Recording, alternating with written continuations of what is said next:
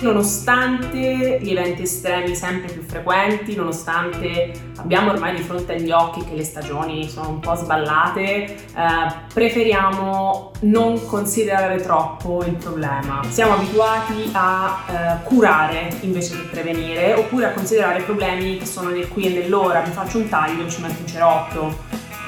Sono Silvia e oggi parliamo di ecoansia. Citando l'enciclopedia Treccani, per ecoansia si intende la profonda sensazione di disagio e di paura che si prova al pensiero ricorrente di possibili disastri legati al riscaldamento globale e ai suoi effetti ambientali. Di base è una preoccupazione per il futuro fondata sul cambiamento climatico che colpisce principalmente i giovani nati eh, dagli anni 90 in poi. Avere ansia per il cambiamento climatico non solo è comprensibile ma è anche totalmente razionale e dobbiamo partire da un fatto, ovvero che è ormai scientifico scientificamente inequivocabile che il cambiamento climatico esiste, la Terra si sta riscaldando a ritmi vertiginosi e le attività umane, attività antropiche sono la causa. Noi siamo la causa.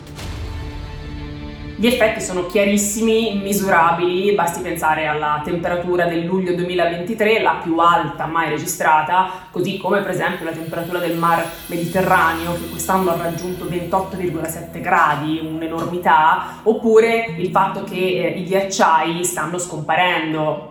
Si calcola che entro il 2050 tutti i ghiacciai al di sotto dei 3500 metri saranno scomparsi. E sono dati che possono vedere tutti su piattaforme scientifiche anche online. Ah, e la scienza, gli scienziati sono praticamente tutti concordi su questo. Il termine equanza viene spesso screditato anche dalla politica perché si vuole screditare la crisi climatica. Diventa proprio un alibi per portare avanti la tesi dei negazionisti che dicono che il cambiamento climatico non esiste o che non è colpa nostra. Quindi portare avanti l'idea di questi ragazzini eh, ansiosi, psicotici, è funzionale a un certo tipo di narrazione. In realtà non c'è da essere più più o meno ansiosi, più o meno lucidi. Eh, l'ansia climatica è basata su una realtà molto scientifica, su dati precisi che appunto la scienza ci dà. E questo mi fa anche pensare e eh, a un certo punto essere io stessa sconcertata dalla mancanza di attenzione e fiducia che le persone hanno nella scienza, tutte, dal cittadino al politico.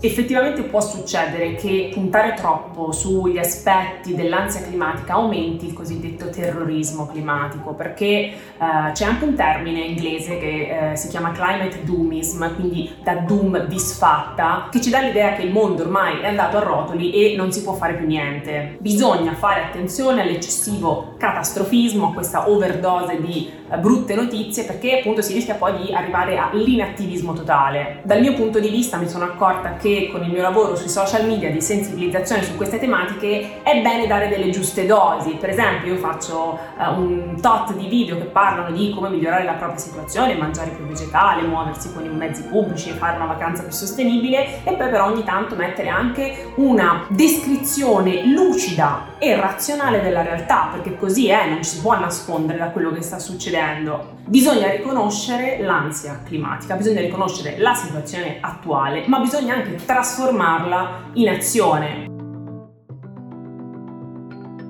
Non solo si può, si deve essere ottimisti sul clima, ma per un fatto molto semplice, cioè che abbiamo le soluzioni. Cioè non siamo spacciati, ci sono tantissime soluzioni pronte per eh, migliorare la nostra situazione e ridurre l'impatto che la crisi climatica inevitabilmente avrà su di noi, sul nostro pianeta. Basta farlo, basta volerlo.